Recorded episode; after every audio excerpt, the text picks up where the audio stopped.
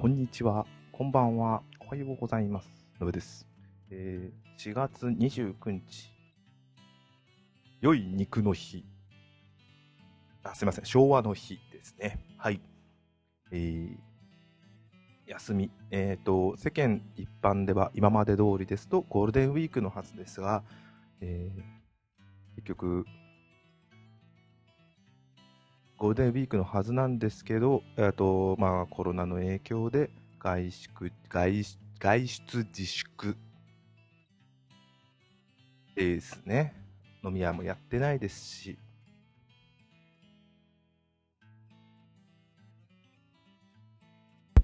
飲食はやってるか。でも時間が8時までですよね。で、人が集まるようなところ、東京は特にですよね。えーやってないっていうのがありますよね。まあ、しょうがないって言ったらそれまでですけど、複雑ですね。まあ、暗い話はやめましょう。えー、今回は映画ではなくてゲームですね。もう、あれですよ。あれ？あ前も話したの。あの、ゾンビアーミー。今月4月のプレイステーションプラスのフリープレイとして配信されていました、えー、ゾンビアーミー4。あれ、4ってことは？あれってシリーズもんなの？今更思いました。それとも4人でやるから、4なの？あれ？知らんけど。違うよね。そういえば、えーと、あー、あーやっぱトリロジーの続編だから、そうか。スナイパーエリートシリーズのスピスピンオフ、あ、やっぱ、まあ、えー、ぱそうだよね。を、えー、まあ、去年出たやつが、えー、もう1ヶ月、1年足らず、1年ちょいで、えっ、ー、と、フリープレイに出たんで、まあ、友達とやってて、えー、まあ、キャンペーンが終わりので、今は、えー、報道という、なんつうんですか、あの。ウェーブが12、まあ、ずっと続くのが敵を倒していくというゾンビですね。をやってて、なかなか面白いのは、やっぱり4人キャコープって、対人ではなくて、コープって面白いですね。その前が、ボーダーランズで、その前が、なんだろう次は。で、今、模索してます。うん。こんな感じですね。はい。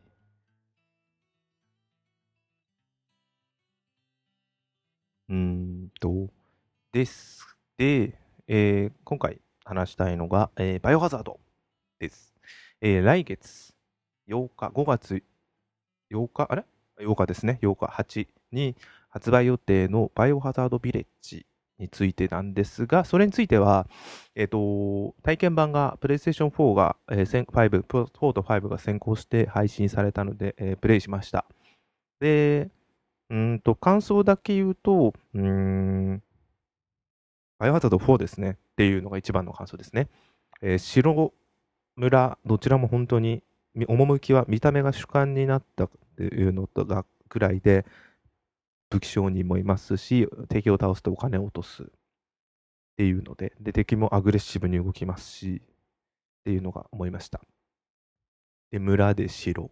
まあわざとそうしてるのは絶対やっててわかるんですけどただそう思わせて違う可能性もあるっていうのもあんであんまり気が抜けないなと思いながら楽しみだなと思ってます。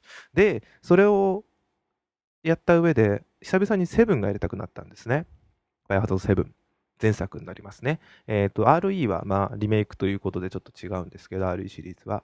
ということで、うんと、セブンを最近やって、えー4時間、バイオハザード、えーバイオハザード、えっ、と、セブンってついてんだっけあれ。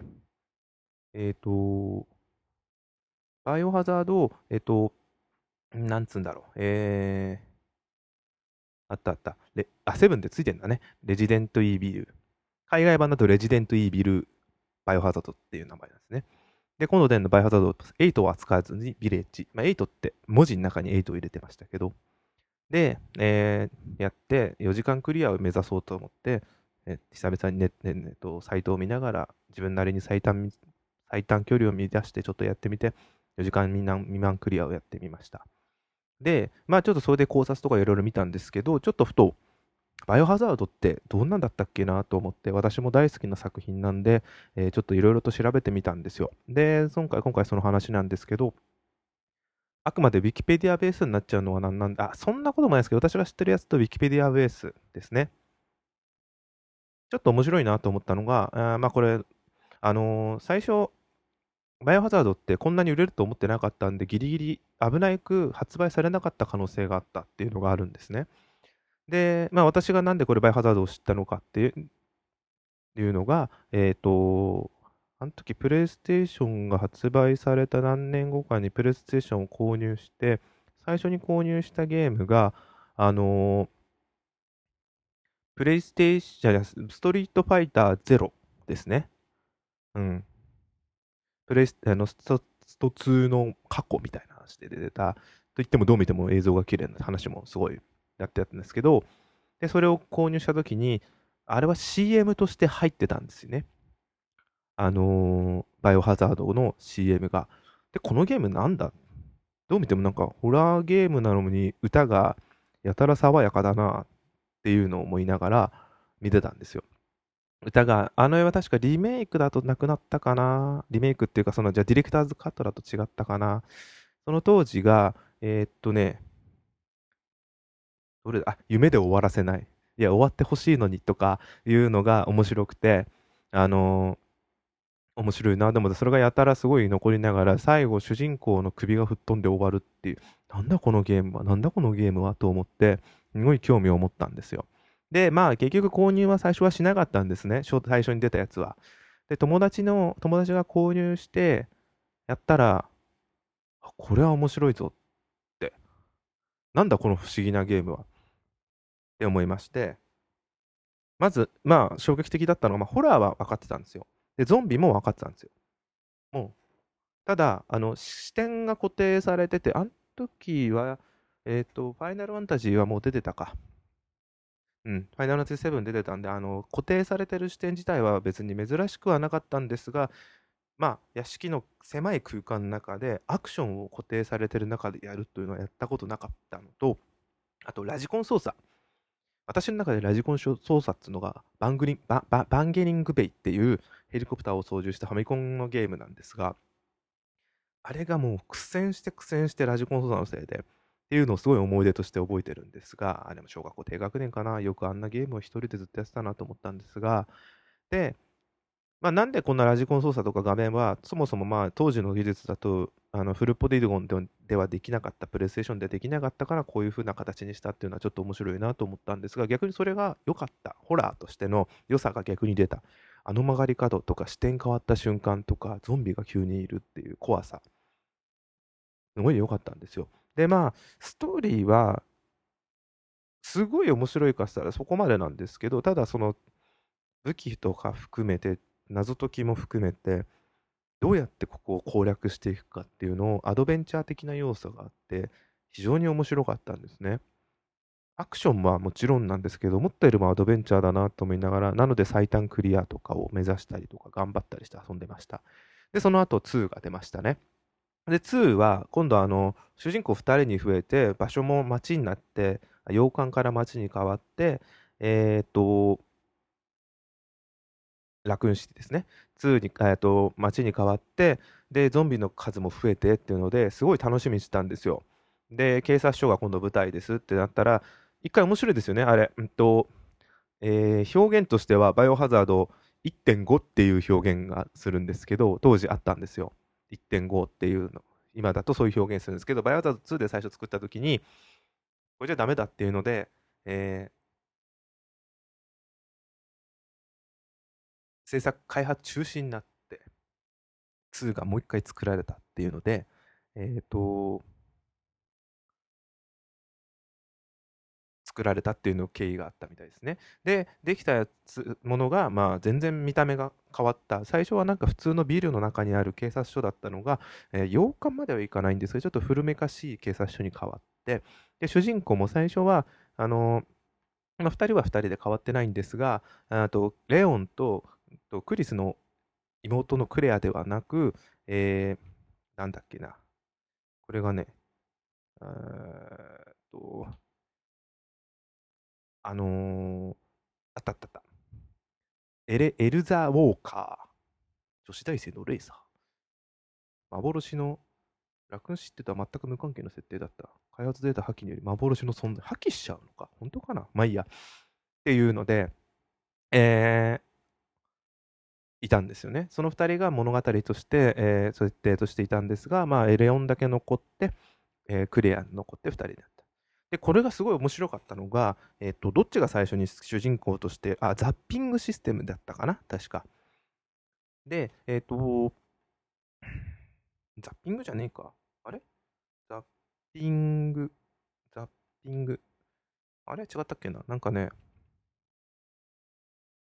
その、片方を選んで、表シナリオっていうのがあって、それがクリアすると、今度、そのもう一人の主人公はどういう動きをしてたかって裏シナリオがあるっていうのがすごい面白かったなと思いました。なんで、表でやったことが裏でも影響、ちょこっとだけ影響するっていうだからすごい面白いなと思って。あ、なるほどって。だから、で、それがすごい面白くて、だからアイテム取っちゃうと裏では取れないとか。で、あと、それでもう一つあるのが、表の主人公をどっち選ぶか。レオンかクレアか。で、また裏はその逆側ができるっていうので、大きく言うとシナリオというか4つシナリオがある。えー、クレア、あレオンの表、クレアの表、レオンの裏、クレアの裏で、それぞれ4つシナリオがあるというので、何もなかなかやりごたえがあって、で、当時まだインターネットも全然、ああ、まあインターネットやってたかな、ネット98、あ、やってないな、まだ。っていう時に、えっ、ー、と、すごい楽しんでました。で、物語もそうですし、どんどん話が膨らんでったりとか、あの、武器もね、あの、ガトリングガンとかあったり、で、すごい驚いたのが、そこまでやり込んだ後に出てきた、あの、ハンク。ハンクモードっていうのが、なんだこれと思って。あの、こんなのあんのと思って、あの、びっくりしました。フォース、ザ・フォース・サバイバーっていうモードですね。で、それをなんとかクリアしようと頑張ってたのがすごい懐かしいです。あと、1回も回復を使わずにクリアするガートリングで3時間クリアだとロケットランチャーだったかな。豆腐サバイバーもあったんですよね。これはさすがにできなかったですけど、懐かしいなと思いながら、うん、やってました。で、ちょっとこれすっごい話で長くなりますね。で、次3ですね。で、3ももちろんやりました。えっ、ー、と、1の主人公、えっ、ー、と、クリスのもう一人の中のクレイ、あ、じゃなくてジル。ジルが主人公の話ですね。えっ、ー、と、2000、あれ ?2000 年か。おー。あれ？あ、99年。まあまあ、そっか。バイオハザード3ラストエスケープ。で、これもこれで、うん、周回プレイしましたね。うんと、周回プレイするとポイントが溜まってなんかアイテムが買えるみたいなどんどん強くなっていくようなんだった気がしたんですけど、で、あと、どんどんなんだっけ、あの、アナザーストーリーみたいな、他の人が何をしたかっていうのがわかるっていうので、えー、クリアするとどんどんそれが解放されていくっていうので、でも9回ぐらいしなきゃいけなかったのかな。6回ぐらいしか結局しなかったかな。ただ、あの、えっと、面白いなと思ったのが、その、緊急回避はもちろんだったんですけど、選択肢で物語が分岐する。分岐っても大きな分岐じゃなくて、一部ちょっとルートが変わるとか、で、選択肢を選ばない場合もとか、あと一番はやっぱ追跡者ですよね。ネメシス。あの、逃げても、今までのバージョンだと、例えばゾンビがいましたって言って、あれ、ネメシスだっけ、これ。そう、ネメシスね、追跡者。で、まあ、今までの、あのー、バイオハザード2の裏に辺に若干いたタイラントと似てんですけど、それを上回るネメシスっていう追跡者がすごい面白くて、どう面白いかっていうと、今までのバイオハザードだと、部屋が変わるとゾンビは追っかけてきませんでしたっていうのがあって、ただ、今回のは追っかけてきますっていう恐ろしい敵が出てきたっていうのが非常に面白かったです。そんで、今までのゾンビは歩ってたんですけど、こいつ走る、そして武器を持ってるっていうのが非常に面白くて、超怖かったですっていうのは覚えてます。なんか2より難しいな最初はって思ったんですけど、やっぱ慣れてくると大丈夫になるんですよ。不思議だなと思いながら、えー、やってました。これに確かあれが入ってたんですよね。えっ、ー、と、あれあれ、えっ、と、今回のバイオハザードビレッジにも入る入ることが、入ってるっていうので、えっ、と、決まった、入ってることが分かった、あの、マシナリーズですね。うん。これがなかなか、これもハマったな。あ、これでクリアすると本編で、えー、使えるんだ。思い出した思い出した。すごいだからこれやったんだ。ああで、次、えっ、ー、と、これが3。で、次がバイオハザード4かと思いきや、その間にバイオハザードコードベロニカというのが出ましたね。えー、バイオハザードコードベロニカ。えー、まあ最初、ドリームキャスト専用かと思ったやつですね。だからそのためにバイオコード、えー、と、ドリームキャスト買いました。で、やったんですけど、なんか全然、あの、なんていうんですか、オリジナルとか、サイドストーリーが番外編、外伝みたいなもんかなと思ったら、めっちゃ、あのー、本編なんですよ。っていうのも出てくるのがクリスですし、クリスとクレアですし、で、内容も普通にアンブレラの話でしたし、で、基本的には一本道で最初クリスじゃなくてクレアから行って、クリスにバトンタッチして、兄弟同士の共闘、ん？共闘でいいんだよな。するっていう、なかなか熱いストーリーにもなってて、で、映像が格段に綺麗になって、今までなかったポリゴンで描かれたステージも出てきたりして、面白いこれと思いながら、最初のオープニングのクレアのかっこよさとか、あありえねえだろ、こいつ元は女子大生だのって思いながらも、お兄ちゃんがすごいからって勝手に思いながらも、そういうのが面白いなと思って、えー、やってました。結局これ、プレイステーション2でも出ましたし、続々とタキシュに移植されたんですよね。完全版やってないです。何が違うかわからないです。で、その後は、あれか、リメイクか？バイオハザードリメイクが出たのか？1のリメイク。これ驚きましたね。なんでリメイクが出たんだろうと思いながら、確か順番そうだよね。2002年。そしたらこれ、今までのバイオハザードっぽい、あれ、2000、どっちが先だ？ん、あ、そうだよね。2002年だから、まずバイオハザードがさ、リメイクが先だ。ゲームキューブに。これが、めちゃくちゃ、今も、えー、プレイステーションフリープレイで出たんでやったんですけど、PS。今でも全然綺麗ですね。うん。もちろん、すごい綺麗なのに比べたら全然にしても、いや、全然言えるわっていうぐらいに、初代バイオハザードのリメイク版で、基本ベースは何も変わってなくて、むしろ難しくなってて、えー、謎解きが変わって、ベースというのがシステムですね、が変わってなくて、むしろ難しくなってるっていうのが非常に面白かったです。で、やりごたえが増えてて、んで、あのー、なんかね、初代より暗くなってる分怖い。あと、一番意外に恐ろしかったのが、えっ、ー、と、あ、ここに書いてある。何が変わったか。グラフィックが異なる。キャラクターのコスチューム、容姿が異なる。マップが異なる。謎解きや罠についての変更、ストーリーの変更、新しい敵の登場。あ、ディフェンスアイテムもあったな。新たな武器。コスチュームが一新。ムービーの CG 化。あ、そう、自社ムービーじゃなくなった。プレイヤーが死んだ際に表示される文字の変更。You dead. You are dead. まあいいや。で、すごい一番怖かったのが、新しい敵の中にいるクリムゾンヘッド。ゾンビ。燃やすか頭飛ばさないと復活するっていう恐ろしい設定がもう怖くて怖くて。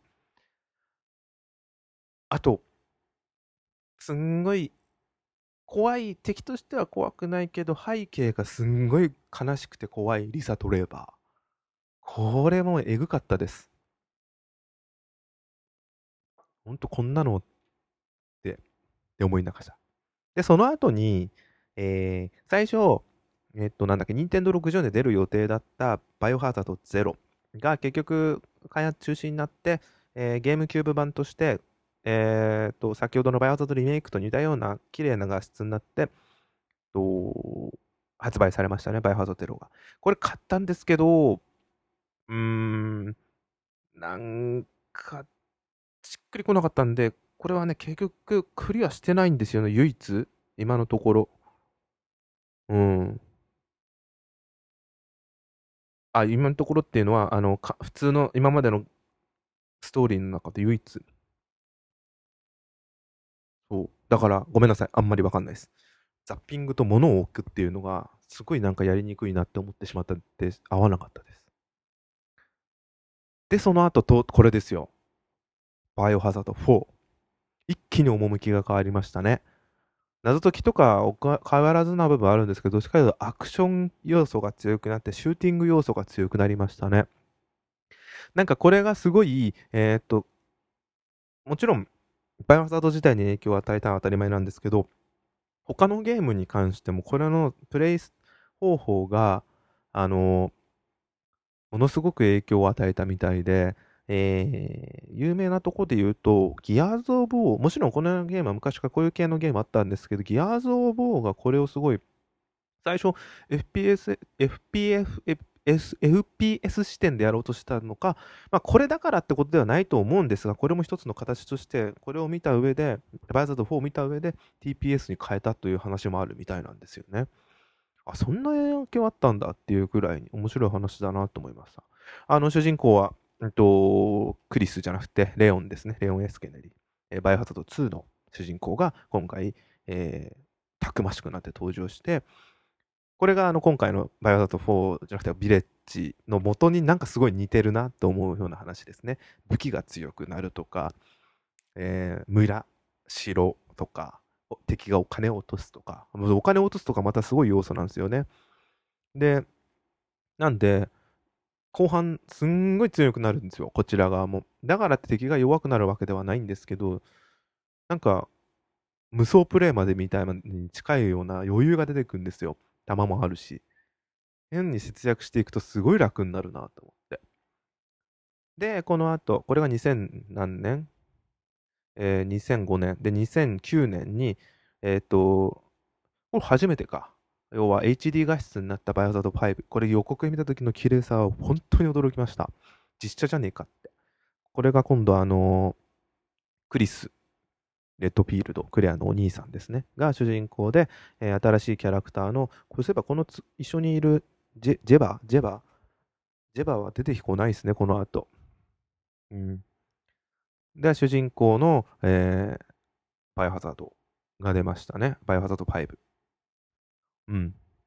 これ基本的にバイオハザード4のシステムを乗っ取った上で、えー、協力プレイが、オンラインも、オンラインプレイが入って、えー、協力プレイができるようになったという、なかなか、これも面白かったな。今度もこれは本当にももっとガチなアクションになってきたっていうので、で、あの4よりももっと今までの話になってて、えーっと、あ、そう、で、仲間も常に一緒にいて行動するっていうので、で、あのーなんだっけな、あいつあいつ、ウェスカー、あとジルも出てきて、ウェスカーも出てきて、で、ウェスカーがのどういう経緯だったかっていう、あ、そうそうそう、だからずーっと話の主軸にあったアンブレラ社は4の前に急にもう潰れたっていうのが、なんか3から4の間での、3が、えーっと、あれ、あそこ、ラクーンシティだった後に急にアンブレラ社に乗り込むかと思ったらその乗り込む話がなくて急に潰れたっていう。これなんか確かアンブレラクロニクルかなんかで出てくるんですか？話やってないからわかんないですけど。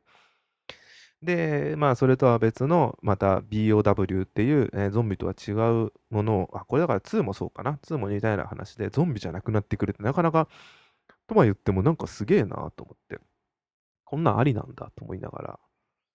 バイオハザードかこれと思いながらも面白かったですね。これもやっぱどんどん強くなってって、うん。でした。で、この後、6。これ、なんか賛否が多いみたいで、俺は嫌いじゃないんだけど、なんかめんどくせえなって思っちゃう部分ありました。でも嫌いじゃないっす。今回これはもうやたら豪華にしましたよね。えー、っと、出てくる人たち。が、今までのキャラクターが総動員まではいかないんですけど、ほとんど出てんじゃねっていう。まずクレ、あクリ、レオン。で、クリス。で、大きくなったシェリー。これ、バイオタド2の、えー、えっと、なんだっけ、G ウイルスを作った、えー、開発者の娘。2に出てきたシェリーの大人になった、26歳になった、27歳、まあ、1年あと、エイダ。で、これちょっとこう、え、マジかっていうのが、ジェイク・ミュラーっていう、ウェスカーの息子っていう、なかなか面白いキャラが出てきたりして、えー、なんかすげえの作ってくんなーとか思いながら話が進んでいきます。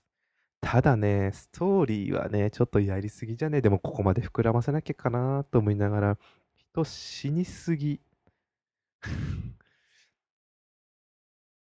で、うんとね、主人公たちの方が疫病神じゃねえかぐらいに、あのーこいつらのせいでこうなってんじゃねえかって思っちゃうぐらいに、ちょっと思っちゃいました。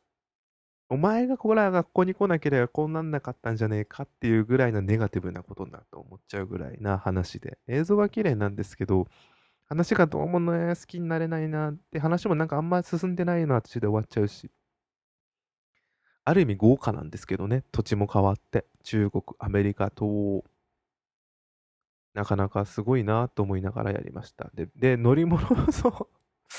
あの、これもバイオハザードかっていうぐらいに、あのー武器も、すごいんですよ。ガン、ガンタレットとか、なあ、装甲車に乗って撃ったりとか、機関銃が出てきたりとか、なんかもういっぱいやたら武器もすごい。いや、面白いんですけどね。これ二人だったらいいんだろうね。うん。それも、コープ、オンラインでのココープの協力プレイ。ん？オンラインで1人から4人でできんの？これ。4人ってどういうこと ?4 人でできないよな、これ。えー。4人っていうのは、そういうモードがあるのかな？まあ、面白かったですけどね。結局は、でも、期待してたのに、何これっていうのは分かんなくないです。自分がもうだいぶ経ってからやってたんで、日本語吹き替え入ったりとか、あとなんだっけ、あれ。アクティブタイ、ATE って言うんだっけ、アクティブタイムイベントだっけ？かな？が多すぎるからっていうので、それも対応されたやつっていうのがあって、あの、あまり出なくなってきてるとかいうのもここまでやりすぎだろう。あの、どっかにあったかな。載ってないか。あの、武器が、あ、武器じゃない、車運転すんのに、鍵のエンジンをかけるまでの一個一個の動作が細かい必要ねえだろうっていうのがちょっと面白かったです。そこを、まあ、アップデートで解消されちゃってるせいでなくて、ちょっと残念。いや、残念。いや、や、やんなきゃですけど。まあ、でも面白かった。なんかね、お祭り騒ぎなバイオハザードだなと思いました。はい。で、その後に出たのが、バイオハザード7レジデントイービルですね。昨日までやった。これ、予告編から始まったティザービギニングアワーとか、あとは、キッチンか、VR の、含めたプロモーションがものすげえなと思いました。えー、話がなんでこれがバイオハザードなんだろうって思ってたんですけど、結局バイオハザードに落ち着くっていうのがすごいなと思いながら、超面白かったです。VR 持っててよかったって本当に思いました、これは。昨日も久々にやったんですけど、いやー、気持ち悪い、怖い、だから面白いって本当に思うようないいゲームでした。主人公とか、なんかキャラクターほとんど一新して、ストーリーも一新してるっていうのはいいなと思いました。でも、出てくるものはバイオハザード、謎解きもバイオハザードなんで、主観視点に変わりましたね、今回から。とうとう主観に変わったと思って。アクション要素は強いと思いなかったんですけど、なんかどっちかというとバイオハザード1に近いなっていう、いい感じなホラー感覚。なんか洋館じゃないんだけど、洋館チックな家の中で最終的に研究所に行く。でも狭い中ですごいこれ面白いわと思ってやりました。うん。いやー、面白かった。昨日やって、やっぱ久々にやって満足でした。っていうのがシリーズですね。で、その間に、えー、バイオザード RE2、RE3 っていうのが、あ、その後か、発売されてますね。で、RE2 というのはバイオザード2の、えー、リメイクですね。これ面白いですよね。リメイクの RE なのか、レジデントイービルの、あの、RE なのか、ちょっと面白いなと思いながらやりました。なんか、これもちょっと端折っちゃうんですけど、基本的にまリメイクで RE3 がすごい評判悪いんですけど、それは2がすごすぎたせいで3が悪いんだろうなって思ってます。どっちが好きかっつったら、どっちも同じぐらいです。じゃあ、バイオザード2、最初のゲどっち、どっち、オリジナルとどっちがしたら、私はオリジナルの方が好きです。なんかね、表裏とかの話の部分は、オリジナルの方がすごい良かったです。やってて、面白かったです。これ、すごい難しいなと思いながら。まあでも、じゃあ、面白くなかったかさ、全部面白いっす。絵もめちゃくちゃ綺麗になってリメイクされたらもう全然顔つきも変わったみんなを見ながら、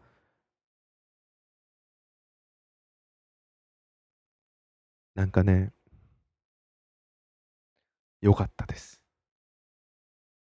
ぜひね、あの今持ってるならやるべきだな。日本のゲームだからって言ったら違うんだけど、お腹いっぱいでした。っ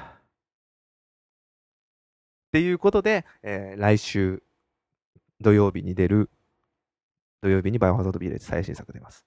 えー、とうとう、次世代機ですね。まあ、4でも出るんですけど、4と、Xbox One と、PlayStation 5と PlayStation シリ、Xbox シリーズ X っていうので、それぞれ出るんですけど、次世代機で見たときに、どうしても差がわからんって思っちゃったんですね。いや、綺麗なのかもしれ、いや、わかんねえなーと思いながら見てました。でですね、あのー、今日、申し込んでみました。PlayStation 5の抽選に。普通に売ってればすげえ欲しいんですけど、売ってないじゃないですか、今って。だから、申し込んでみました。発表は来週の木曜か金曜らしいんで、6、7。で、当選したら、8日に手に入って、ちょうど発売日と一緒になるんですよ。だから、運が良ければ、プレイステーション5版のバイオハザードビレッジが、次世あプレイステーション5でプレイできるっていう。あ、でもこれあえてプレイステーション4版を買って、そうするとプレイステーション4版のバイオハザードビレッジができる上に、プレイステーション5版のバイオハザードビレッジもできるから、無料アップルゲートあるじゃないですか。無料法やってみて、画質の違いを明確に見れるのか。ちょっとそんないやらしいやり方もやってみようかな。ちょっとそれは考えます。つか、まだ当選もしないから夢を考えすぎてもしょうがないんですよ。まあ、そんなんで。よちみち8日には、バイハザードビレッジを買う予定で、まあ、どう予約しなくて買えるだろうとは思ってるんで、と思ってます。どっち買おうか悩んでいます。そんなんですね。はい。えー、長々とバイハザード愛を語らせていただきましたが、あまあ、薄っぺらい内容にしても、また、あの、喋らせてください。今度は、まあ、バイオハザードビレッジが出たら、もうちょっといろいろとまた話してみたいと思います。えー、以上になります。ご清聴ありがとうございました。またよろしくお願いします。では、失礼いたします。